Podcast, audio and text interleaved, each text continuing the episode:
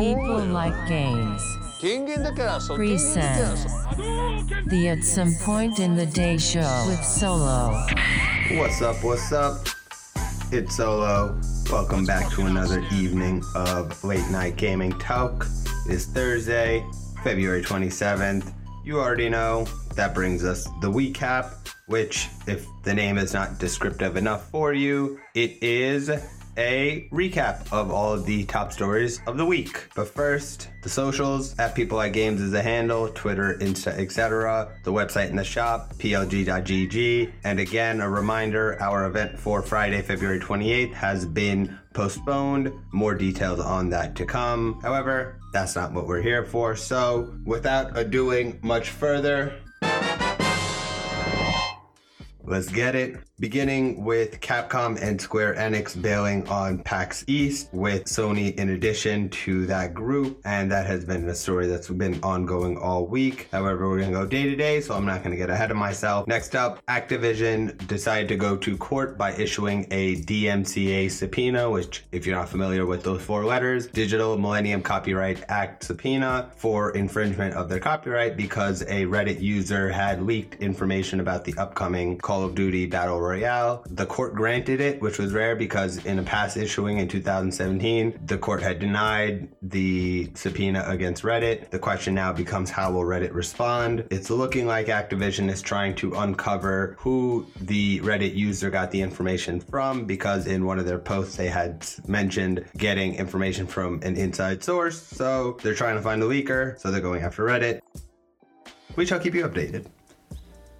Then one of the bigger stories of the week, which was Bethesda, shout out Lilo, followed Activision Blizzard in pulling its entire catalog from the cloud gaming service NVIDIA GeForce following it coming out of beta. It set up a price point of $5 a month. I have, have mentioned numerous times, been using it for a couple of years, but it had been in beta and not actually a for profit entity. The moment it went for profit, Activision Blizzard pulled their catalog and now Bethesda. The GM of the company, Phil Eisler, also noted that he expected more publishers to do the same. This is just another sad story as to why the best technologies don't end up winning in the long run. Shout out to Tesla, but I'm sure NVIDIA GeForce's service will be purchased by some. Oh shit, I wonder if Sony purchases NVIDIA GeForce. That would be a great idea. I just thought about that because if Microsoft has such an advanced 10 year start, as Phil Spencer was saying, as we get to our next topic, Phil Spencer basically released the details of the specs for the Xbox Series X upcoming in a titled in a post titled what you can expect from the next generation of gaming. That included news such as GPU would be capable of 12 teraflops of performance which was two times the Xbox One X and eight times the original Xbox One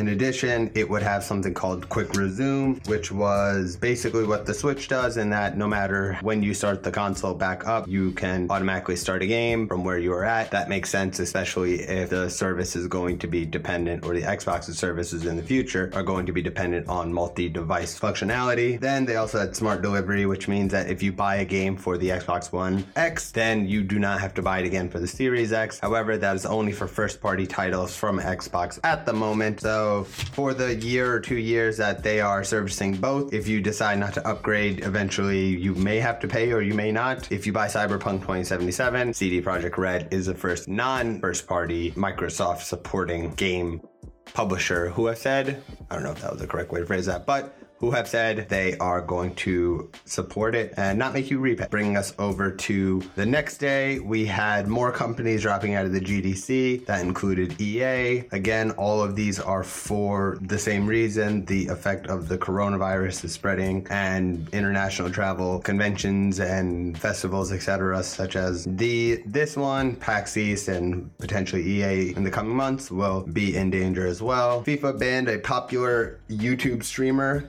Kurt0411 for being a dick, more or less, and he was. But Keemstar was quick enough to sign a documentary for him. Next up, we find ourselves over to the last couple of stories. Roblox Corporation, the company and developer behind Roblox, received a $150 million investment from Andreessen Horowitz, a venture capital firm. Obviously, as of late, gaming companies have been raising a lot of VC money, but Andreessen is a particularly is a particular one. And given that Roblox itself is a particular company with a few statistics, and then we have Temtem, the Pokemon-inspired MMO, which released its roadmap for development for the upcoming couple of seasons, going down to fall of 2021 or winter 2021. Uh, that is a, quite a long roadmap, and they were certain to emphasize in a statement on their blog, on their website blog, that it was their goals to reach, not definitively what they were going to manage. However, however, on that note. Uh,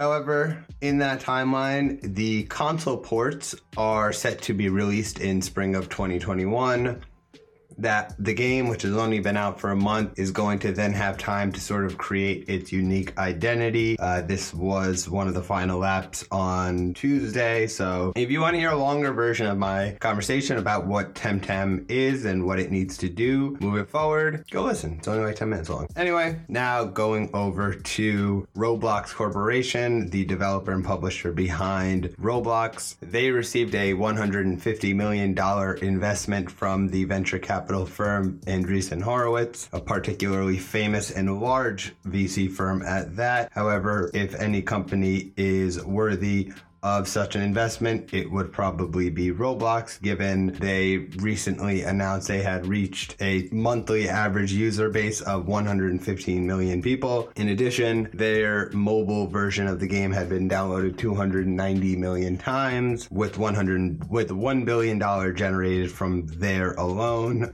Why not? I would say invest in Minecraft, but Microsoft owns it, so you can't do anything about that, and they paid a billion for it. Now over to GOG, which expanded its 30 day refund policy and made it more or less unlimited. You can download the game, play it as much as you want, and then still have the option to return it with a no questions asked policy. They did release a statement asking players not to abuse it. I hope they don't. It's an extremely generous policy. And to give some more context, as I did the other day, Xbox and Steam themselves do 14 days, and you can only play a game up to two hours before you're allowed to return it. Some Um, you know, this has been a case over in Europe for digital refund policies because digital refunds are, are quite annoying to deal with. And so, shout out GOG. That brings us to where we are today. Yesterday's final app topic was on the spread of the coronavirus and how PAX East had become collateral damage of uh, the virus and how many of the companies had canceled. Now it looks like GDC is going to be number two. Yesterday, EA announced officially they wouldn't be attending. That followed Sony, Kojima Productions, and now, in addition, Unity, Microsoft, and Epic. Quite a big deal. As I'd mentioned, it the coronavirus in particular is going to affect the gaming industry's calendar for the upcoming year because this was a time of sort of coordination and planning and showcasing as we gear up for the next generation. And if all of these sorts of events and travel is restricted or closed due to an internationally traveling virus, well, it's going to make a lot of things difficult for everyone except for Microsoft because they don't necessarily need new hardware because they double down on supporting their older console for two years anyway. So any delay works for them. The biggest company facing pressure right now is Sony because Nintendo does not have their own next generation console upcoming this year. Sony should probably just buy Nvidia GeForce, which is really my thing. Sony's going to buy Nvidia. So if that happens, I'm going to rewind to this episode and say I sort of coincidentally, I accidentally stumbled upon that idea. Not not a bad one, however.